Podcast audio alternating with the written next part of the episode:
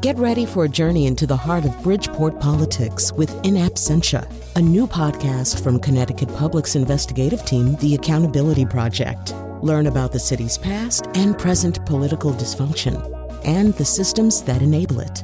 Tune in wherever you get your podcasts. Funding provided by Gregory Melville and Susan Fox and Kathleen Bromage. This is my last broadcast as the anchorman of the CBS Evening News. For me, it's a moment for which I long have planned, but which nevertheless comes with some sadness. For almost two decades, after all, we've been meeting like this in the evenings, and I'll miss that. And that's the way it is. Friday, March 6th, 1981. I'll be away on assignment, and Dan Rather will be sitting in here for the next few years. Good night. That was the great Walter Cronkite delivering his last CBS Evening News telecast. For decades, Cronkite was called the most trusted man in America. He was one of very few journalists delivering the news every night. Fast forward to now, and journalists are viewed through a much different lens. I want you all to know that we are fighting the fake news. It's fake, phony, fake. I'm not going to give you a can question. You st- can you state categorically? You are fake news. Sir. Our press secretary gave alternative facts to that. But the point remains Wait a. Alternative that there's- facts? I'd like to welcome the fake news media, which is back there. If I lost every vote, we would have won the state of Pennsylvania. And the fake news refused to call it, right? Welcome to Disrupted. I'm Khalilah Brown Dean. This hour, we're looking at the evolving relationship between people and the media they consume. Later in the show, we'll hear from a roundtable of college students who talk about their understanding of media literacy.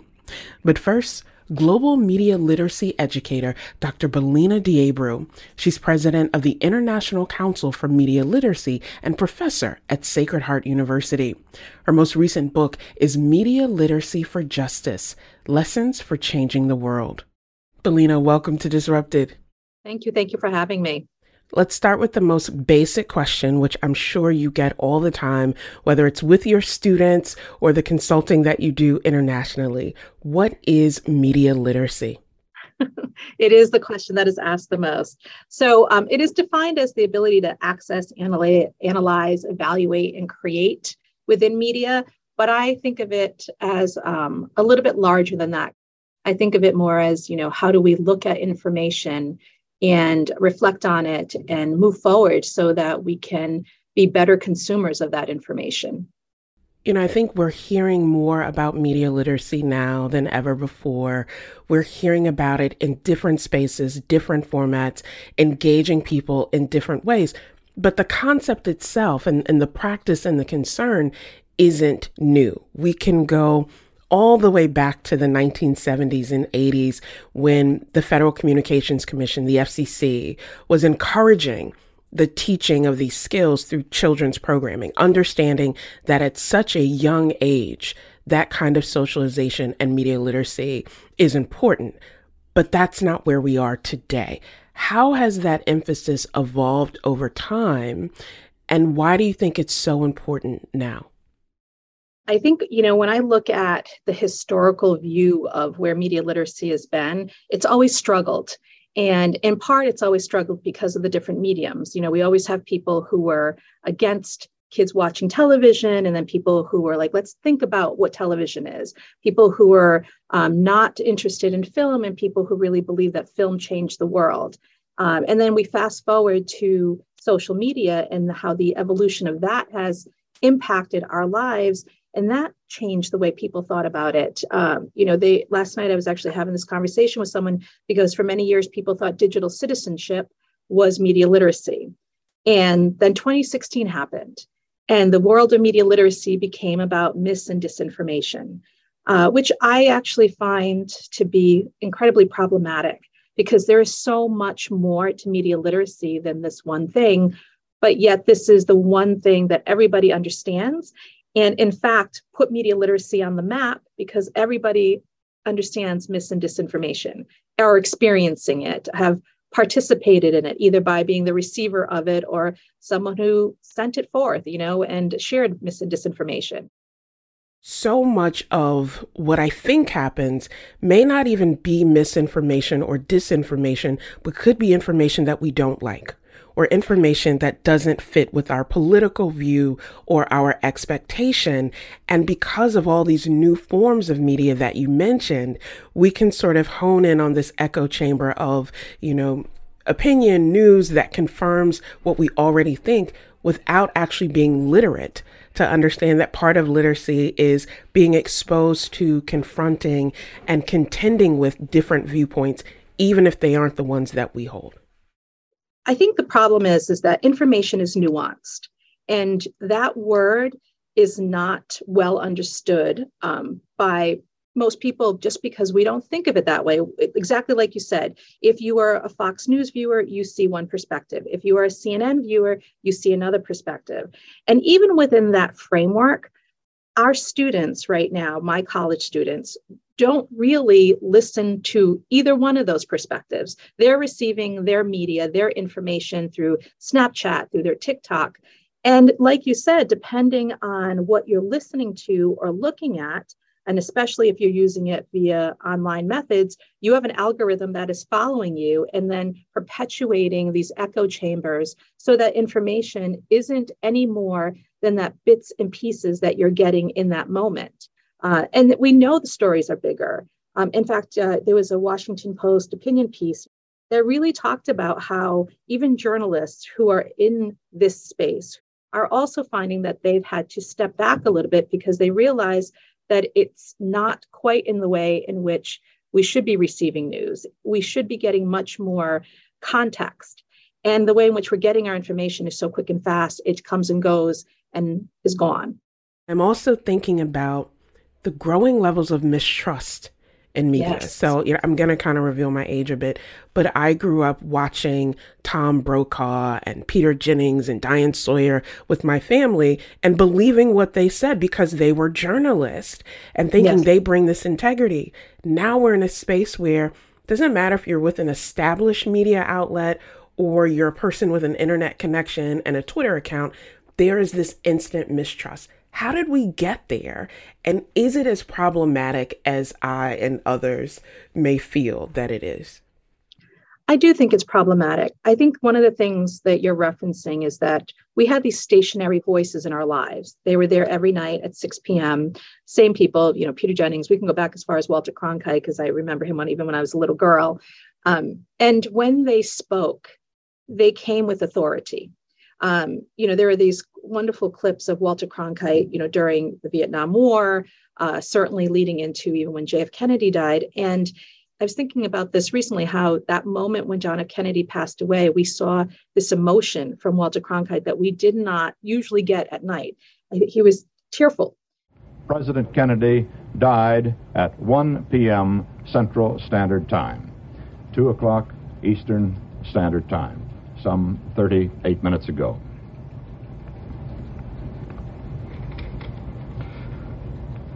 Vice President Lyndon Johnson has left the hospital in uh, Dallas, but we do not know uh, to where he has proceeded. And now, when we see the news, we get emotion and opinions and not facts. Um, in fact, when I teach my students, I, I ask them, you know, how much news do you think that we actually receive on a given day? And they think that we get 24 hours of news because that's how it's advertised 24 hour news cycle. We have this, we have that. And we tend to have really more like 23 hours of opinion makers. And we don't have the ability to discern the difference between an opinion maker and a newsmaker. And so that authority figure, the person that you trust, has lessened over time. And most kids, let's be honest, they're not sitting at six o'clock and watching, you know, three newscasters from ABC, NBC, and CBS. They tend to actually not know who newscasters are which is a whole other phenomenon where you know we they were a part of our family. We turned them on. And crisis we turned them on. I certainly remember 9-11 that was the first thing we did we turned it on. We watched for the tom brokaw. We watched for these people. And they don't have that. You know as someone who works in this space I always hold space and remember that there are people who may never listen to a radio show or podcast for information, but will go to Facebook, see a meme, and take that as a credible source or take that as representative of the entirety of the facts. And it can often be difficult to push against that. But one of the things that comes through in your work, Belinha, is that when we talk about media literacy, it's not just about news, that there are other aspects as well where literacy shows up or where the lack of literacy can really have profound consequences.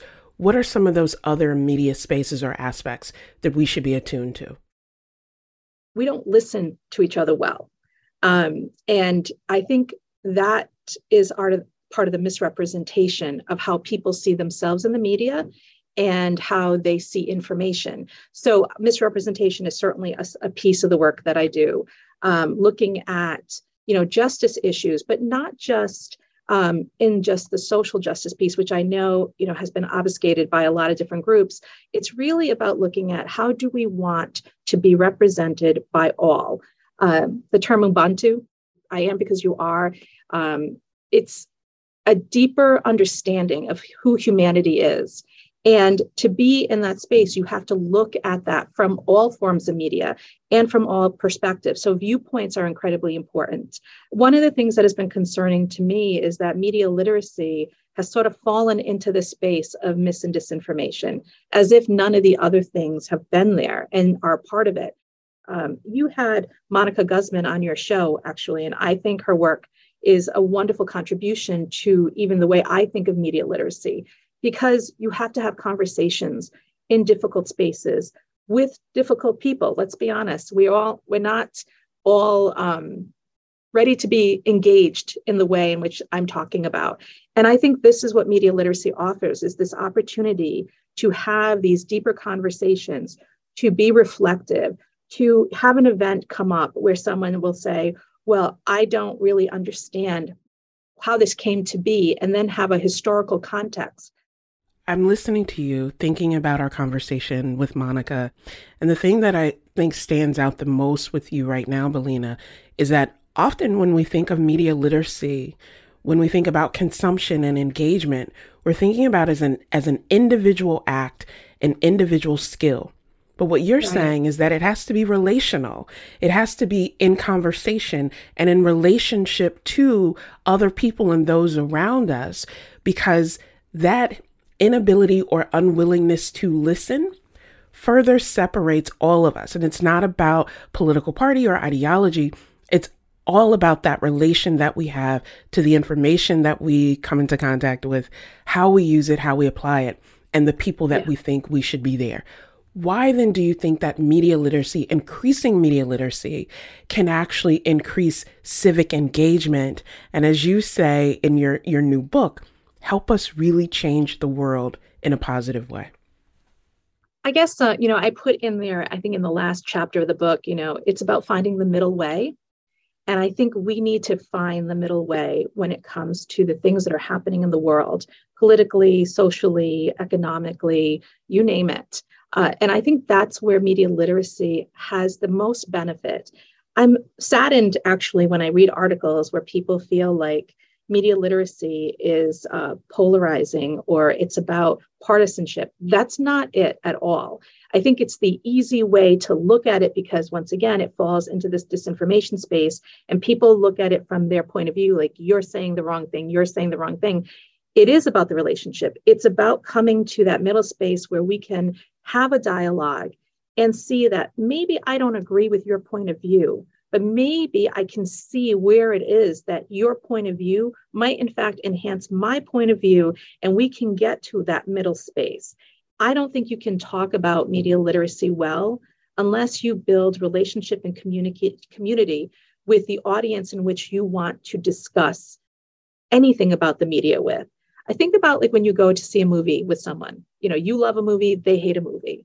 You don't walk away and say, oh, well, we're never going to go see a movie again together you think, okay, well, why did you like it? Why didn't you like it? And then see where you could change maybe the next time you pick a movie together, where you can find that like middle ground of things. That's a very simplified version. That's kind of the leveling up. We have to start with some of the, the easy topics before we get into the really difficult topics. And when we get to the difficult topics, we've established these points of reference where you know that I'm not disrespecting your thoughts and you're not disrespecting my thoughts. And we can actually engage in a deeper conversation about why it is you believe what you believe and why I see the things that I see, and then maybe find another way. Coming up, more from Dr. Belinha De Abreu as she talks about what happens when her students keep track of all the media they're exposed to in a week. This is Disrupted. Stay with us.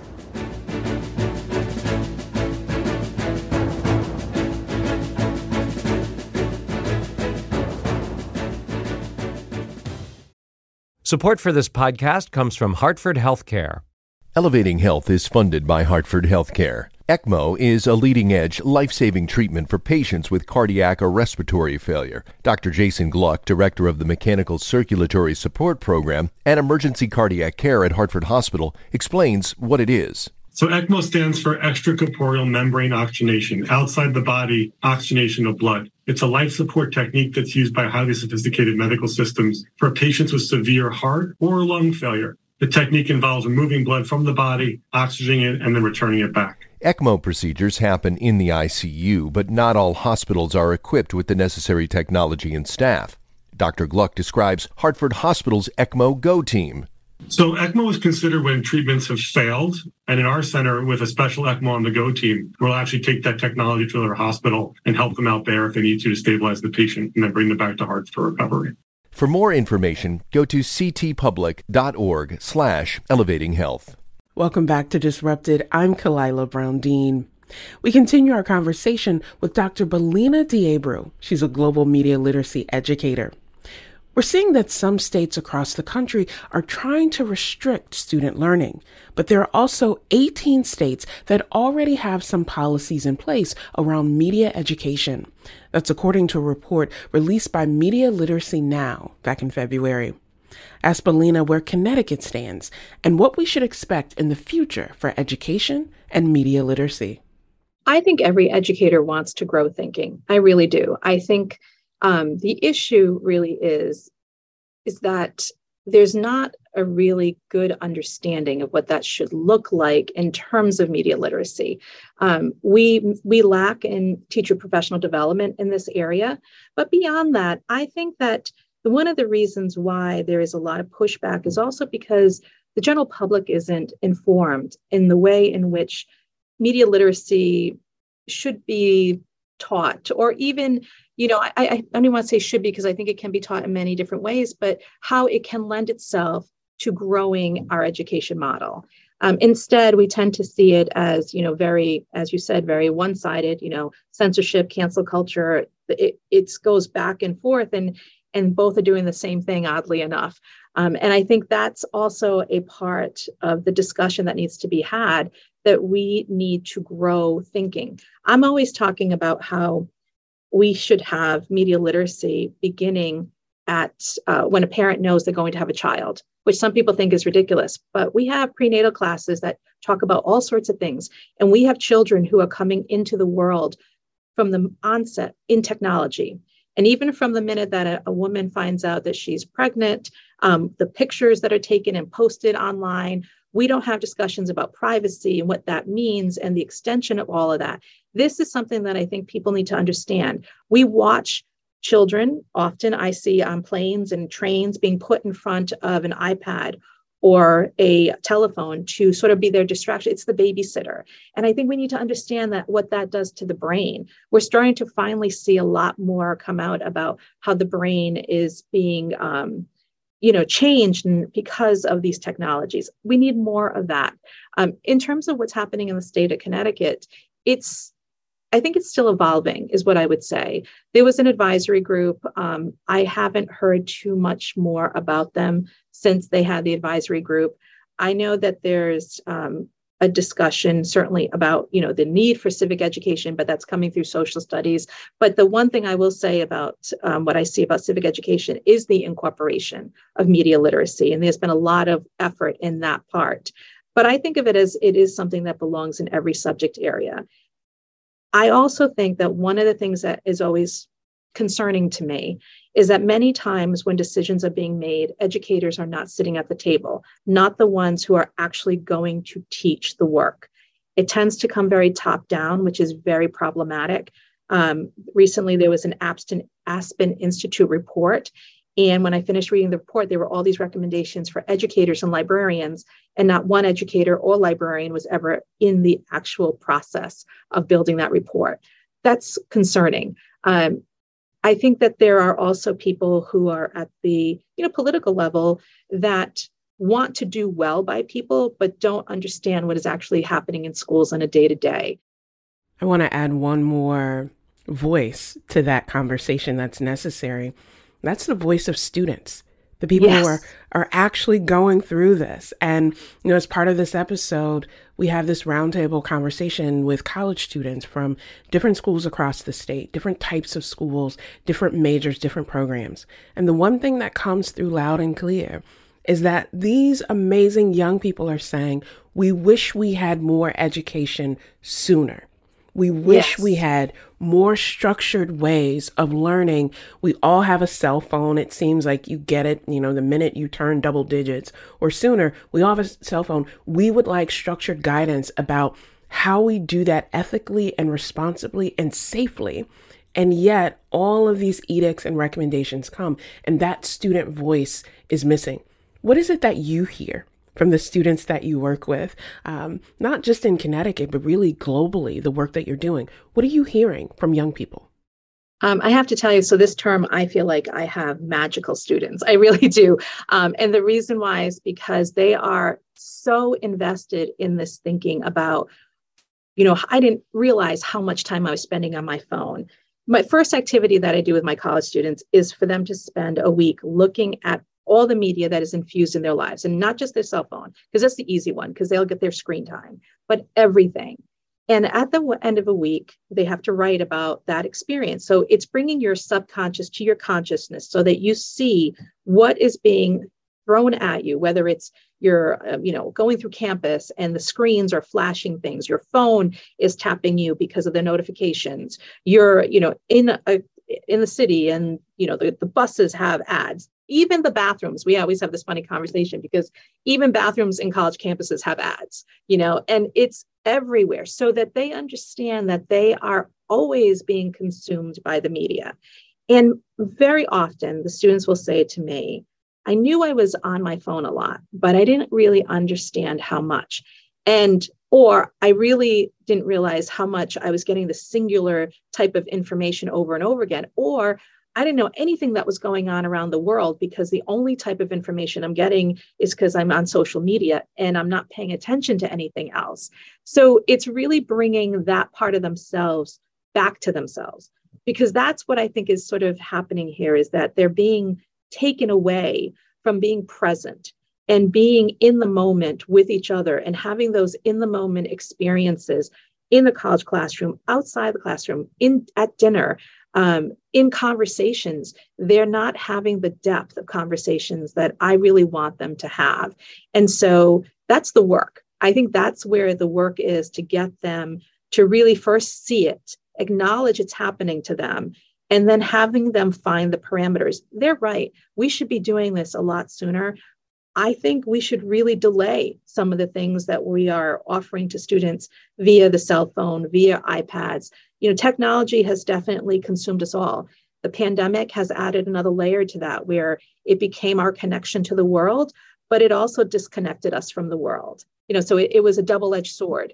Um, and so I think we need to be cognizant of that. I think the the level of mental health issues that have come up have also been because people feel very alone when they're together. Um, and actually, there's a book by Sherry Turkle that really is about that.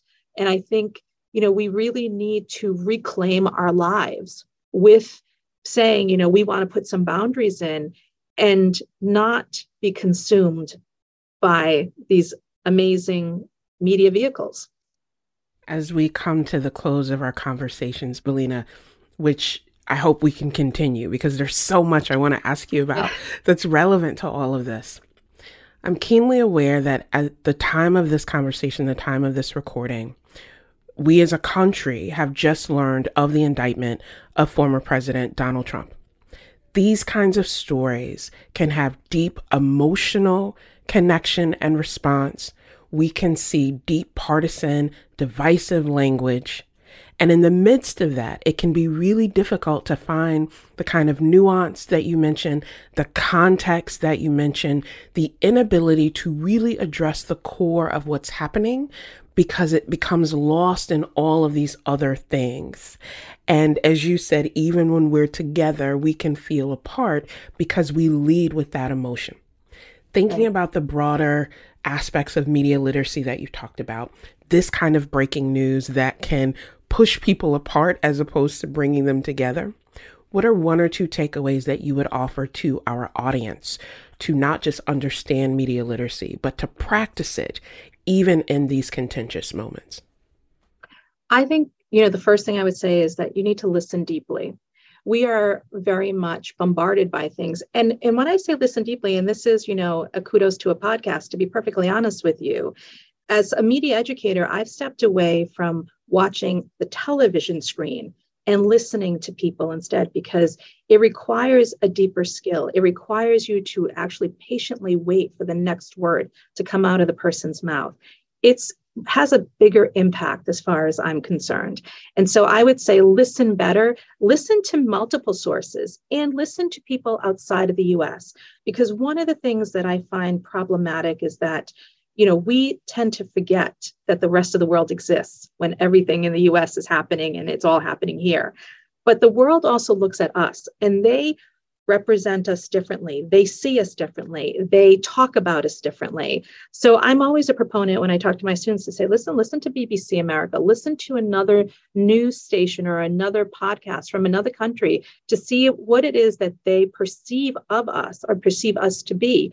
Sometimes that information gives us another glimpse of how the world sees us, which isn't always correct either, let's be honest. Um, but it also gives us a glimpse of the way in which we should also be seeing what's happening in front of us. So, listening, uh, looking at multiple sources, uh, and then wait, process, and then consider talking about it so that you at least have some knowledge to be coming from to say, listen, I've heard it from both sides of you know whether it was this station or that station. It seems like something's missing here. There should be more to this story. Or maybe it's not enough of a story, whatever it is.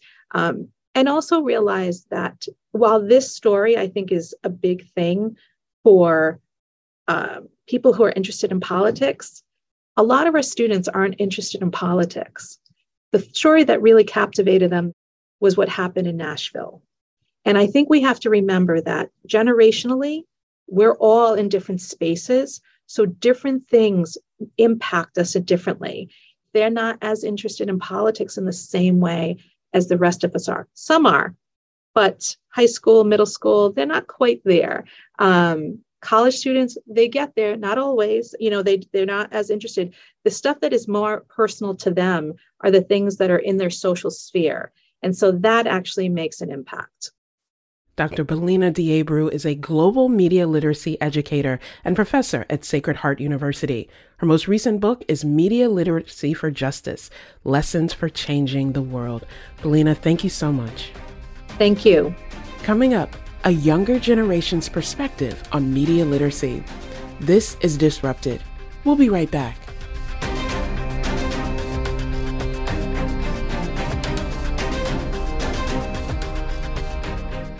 Welcome back to Disrupted. I'm Khalilah Brown Dean. This hour, we're looking at media literacy in the U.S. Now we turn to a panel of journalism students from across the state of Connecticut. Leading the conversation are our two Connecticut Public spring production interns. Melody Rivera is a graduate of Central Connecticut State University, and Elizabeth Van Arnam is a junior attending Smith College in Massachusetts. They were joined by Tyler Wells, senior journalism major at the University of New Haven and editor in chief of the Charger Bulletin. It's the campus newspaper. Faith Arcuri is a junior at the University of New Haven, also majoring in journalism and writing for the Charger Bulletin. Julie Dunn is a junior at Sacred Heart University, majoring in media arts with a concentration in TV, film, and media. And Colin Moura is a sophomore at Sacred Heart, also majoring in media arts, and he's photo editor of the campus newspaper, The Spectrum. Here's how Lizzie started the roundtable. So, Tyler, let's start with you. What is your definition of media literacy? Yeah, so to me, media literacy involves basically how we uh, consume, interact, and use um, media as a whole. Uh, as individuals, you know, we're constantly in a state of of using media, um, and there are a lot of ways that that we can use that to um, distribute messages, distribute information, um, and at the same time, you know, take in a ton of information from other other sources. So to me, media literacy is sort of our ability to do that and our understanding of how um, all of media works uh, in that way and how we can uh, be citizens in that and, and how we can use it to our best advantage. Colin, do you have anything to add? Uh, yeah, I would definitely agree with that. Uh, the media environment that we all live in today is vast. I mean, we consume media almost 24 7 every second of every minute of every hour that we're awake we're basically consuming media and so i think that media literacy is just the process of analyzing and evaluating that information that you're taking in. So let's dive into news for a moment. I like going to podcasts in order to find out what happens in the news. So what are your go-to platforms to get the news of the day? Julie let's start with you so, this is a very interesting question. Um, as a college student, I think I can speak for many as far as where we get news from. And right now, especially, I think it is mainly social media. Um, a lot of people use TikTok. I personally use it um, as a main starting point for a lot of the information that I find. Um, not that it's the be all end all for me. I use it as kind of a Kickstarter to dive in deeper to topics with more reliable sources, but definitely personally tiktok for me provides those firsthand accounts for a lot of situations um, more so than a general news cable channel that we would get. Um, and it's interesting because a lot of students in college don't opt for cable. They go for the streaming services. So they're missing out on those big news channels that provide big maybe bias, maybe unbiased um, opinions on topics. So, with the social media that we have access to, we're able to get an opinion from somebody who's accounting for an instance in that moment. Faith, what are your platforms? I'm actually kind of the opposite. I consider myself an old person in a 20 year old body. I'm a commuter, so I live at home. So I actually do still have cable. I watch uh, the local news. I watch the daily news at 6:30 with uh, David Muir, and I also just read a lot of CNN, New York Times, uh, more traditional stuff. I feel like I get a lot more of an unbiased opinion that way, and it's just easier for me to access because I also just trust what I'm reading more. I'm not a big social media person, so that's my go-to. Colin, I've been told you listen to NPR. What specific shows? I do. Uh, I try to listen to Up First every morning just because it's very quick podcast, 10 minutes, gives you the top three, top four stories of the day.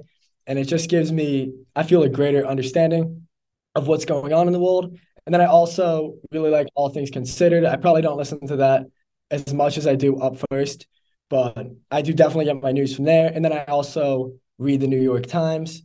But I would also agree with Julie and say that I get a fair amount of my news from Instagram as well, just like and social media in general.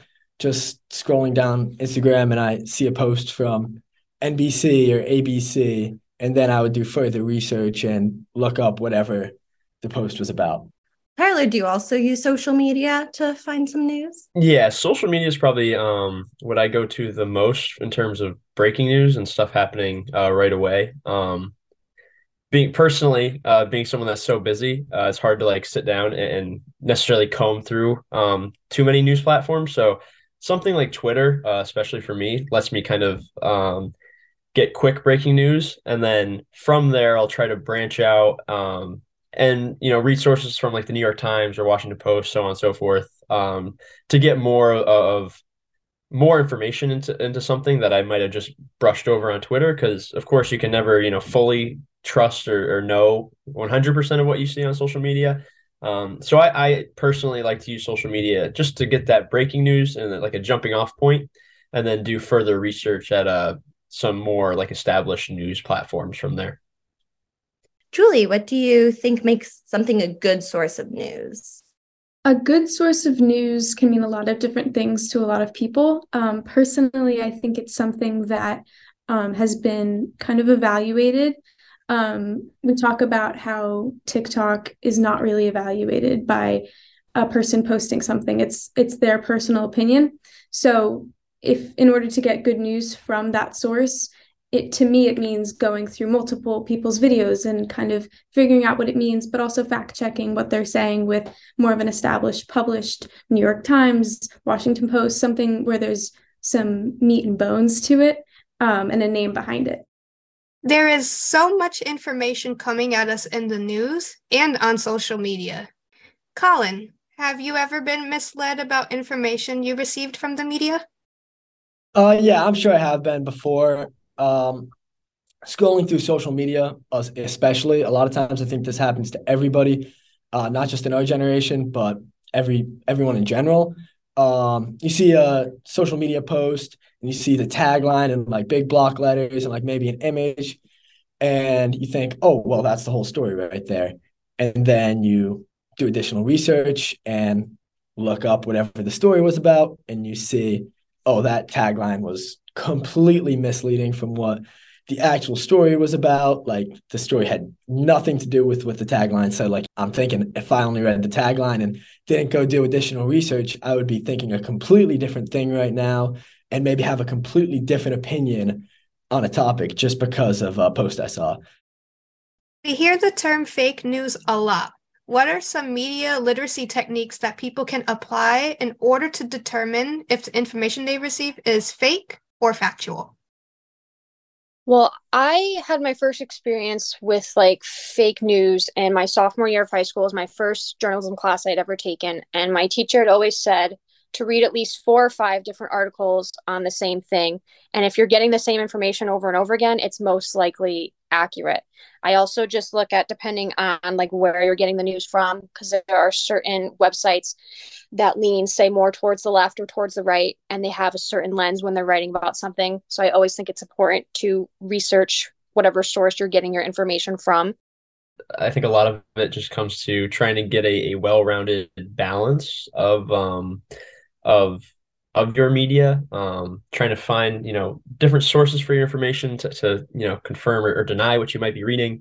Uh, I think that's kind of the best way to approach it. Um, and then also just kind of understanding, you know, what your role as a uh, as a reader is, as um, someone who's taking in that information, uh, and how it is in part your job to to really double check kind of what you're reading uh, and get more, you know, of a deeper scoop on it rather than just you know necessarily taking everything you read as surface uh, at the surface level as to be an ultimate truth. Uh, it requires a little bit more effort on the consumer end uh, to kind of reach that conclusion. I think.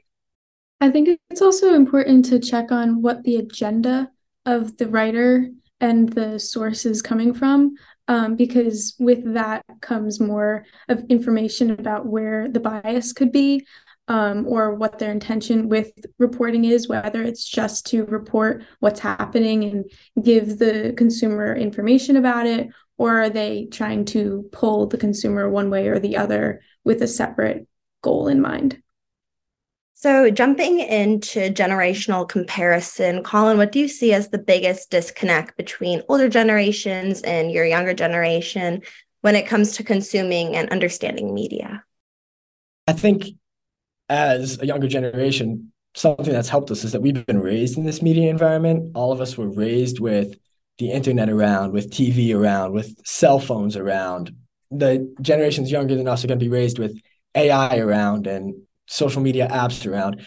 And so I think that just that exposure to the media from a very early age helps people in our generation almost decipher media messages better whereas older generations are probably way ahead of where we should be when it comes to um, examining print media.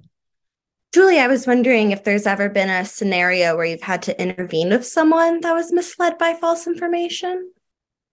Um, a specific situation um, doesn't exactly come to mind, but I know we all have had instances where someone maybe reports a topic or an issue that they saw online or on social media and brings it up to you and we have to kind of decipher that and go through it and maybe also explain to them and maybe it be an older generation uh, member that the topic that they're explaining needs to be fact checked with multiple sources in order to be completely reliable um, and i think older generations like colin was saying they have a harder time doing that because they're so used to their ways um, and they're used to the newspaper coming every day and that being gold versus what we have now is lots of different sources and lots of different media platforms to engage with and get our sources and information from. So I think we have a bit of an easier time intervening with um, others because we know how to communicate that. Well, bouncing off of what Julie said, I think one of the main things is just access. I have two sets of grandparents who aren't tech savvy at all. They have a smart TV that they don't know how to use and they have smartphones that they don't really understand how to use either. And so I think it's just one looking at other sources that they don't understand that there are fake news and other biased sources like that.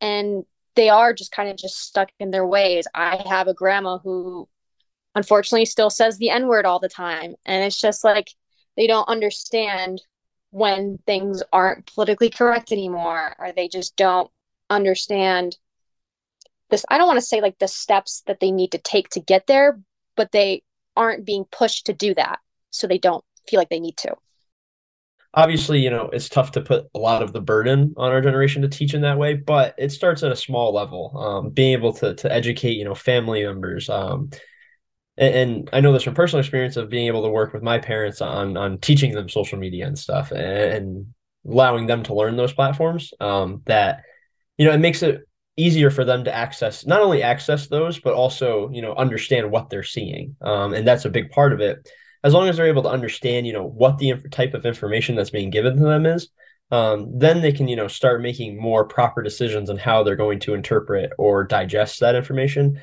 And so i think our generation um, because of our experience um, our continue like constant experience with social media platforms uh, we have the opportunity to teach in that way to help you know start that start forming that media literacy in uh in generations that might not necessarily be have her have been as exposed to them.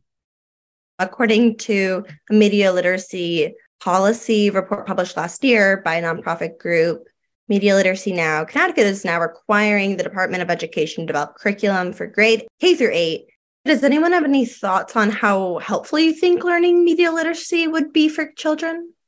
I personally think that it's essential now because of how wrapped up in media all kids are going to be from here on out. Who knows where it's going to go? Um, I think that we're I'm in a class with Colin right now. It's called media literacy, and we are learning so much about how to decipher fake news, real news, um, all of the in betweens, and be smart about the media that we're consuming. And I think that the news right now with TikTok. I think all kids should be aware of the apps that they're using from the start, from 13 and up, or whatever the young age now that they could be on it is, um, just so that they're aware of what's going on, what they're consuming, what information is being put out that they provide, and all of the in betweens. I'm also a huge uh, proponent of teaching media literacy. I think media literacy is a super vital skill that should definitely be taught in schools just because it teaches you how to decipher good information from bad information. And it also just teaches you about understanding the benefits and drawbacks of certain media platforms, such as TikTok or Instagram, understanding the, the pros of those platforms and also how they can negatively impact you. Personally, you know, someone that got into social media, specifically Twitter, at a young age, starting uh, media literacy, you know, teaching it um, at as young of an age as possible is really the best. Um, definitely before you know kids are entering high school and stuff um, in these you know formative periods where you know they're starting to use uh, social media and starting to kind of understand the world more. Um, that giving them that that foundation of knowledge to uh, understand you know the media that they're going to be that either they currently are consuming or they're going to be consuming um, is really important in terms of, of establishing, you know, that understanding so that they can you know ease their way into those years as they start using media uh, more and more. So let's talk about how you're applying media literacy to the work that you do. Starting with Julie, tell us about the content you create on TikTok. Sure. So I'm very um, active on TikTok. I make my personal own TikToks, um, combining trends that are going around with sounds and combine them into my own life. Um, it's taught me a lot on how to use the algorithm to my advantage. Um, with that, I've tried to combine it with my professional career goals. Um, recently, I've been working with Olipop, the soda brand, um, through their marketing brand Kale. Um, and with them, I've learned to make TikToks that match a challenge that they give out and combine it with a trend and a sound and do so in a way that will enhance engagement. And I've made a profit from that, which is very exciting. But um, it's taught me a lot about how to do things in order to increase engagement, increase views um, for a company, which is hopefully a goal of mine in the future that will come to pass. Colin, as a photo editor of your campus newspaper, The Spectrum, how has learning about media literacy impacted the way you cover stories from a visual standpoint? Aside from just analyzing and evaluating the media, I also think a big part of media literacy is understanding the technologies that are used to create the media. And so, actually, props to Julie on this because Julie was the photo editor before I was. And so, everything I know is basically from her. No, that's sweet. and um, so I think that just understanding how to use media platforms such as like Adobe Suite, whether it be InDesign, Photoshop, Premiere, as well as uh, knowing how to use cameras or broadcast media equipment, as well as just writing, because that's a huge part of the media. Um, I believe that's a, also a big part of media literacy that I feel should be taught in classes as well. We love to hear about that teamwork.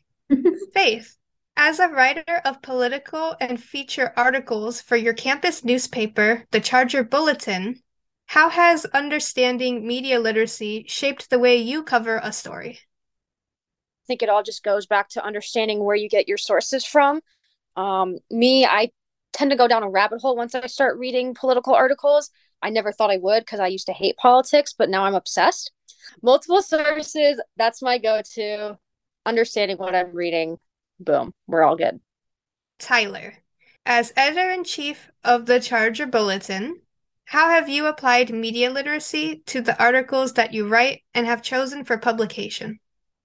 When I, you know, took over in the role, a big thing that I kind of wanted to establish, you know, was was being able to to provide students, faculty, um, basically everyone that consumes, you know, our our news organization on campus, um, and, and understanding that you know the stories that we're covering um, and the way that we cover it are meant to be you know a traditional style of journalism. Um, you know we're providing you know non-biased news um, we're providing you know true facts to the best of our ability obviously we're all students so it's not always perfect but as much as we can um, and you know i think that's a big part you know of of trying to balance, uh, you know, the various articles that we get in a given week, um, the various stories that we have to cover. Uh, there's a lot of distrust in the media. Um, you know, obviously with the rise of social media and everything, you know, a lot of people don't know who to trust or who to believe. Um, and, and, I've experienced that in my own, you know, role within the Charger Bulletin, um, and how much it's even changed within the last four years uh, that I've been on campus. Um, so you know, a big part of, of what I've been striving to do is reestablish, you know, that trust and that, you know, understanding that journalists cover stories um, and try to get as much information about a story.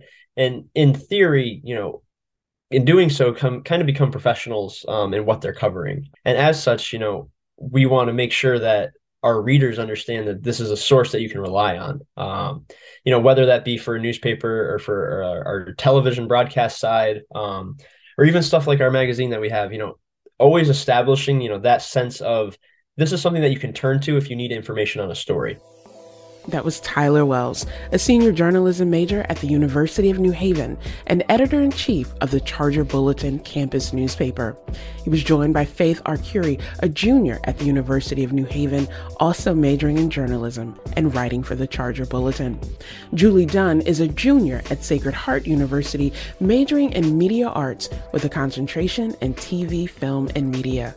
And Colin Moura is a sophomore at Sacred Heart, also majoring in media arts and photo editor of the campus newspaper, The Spectrum.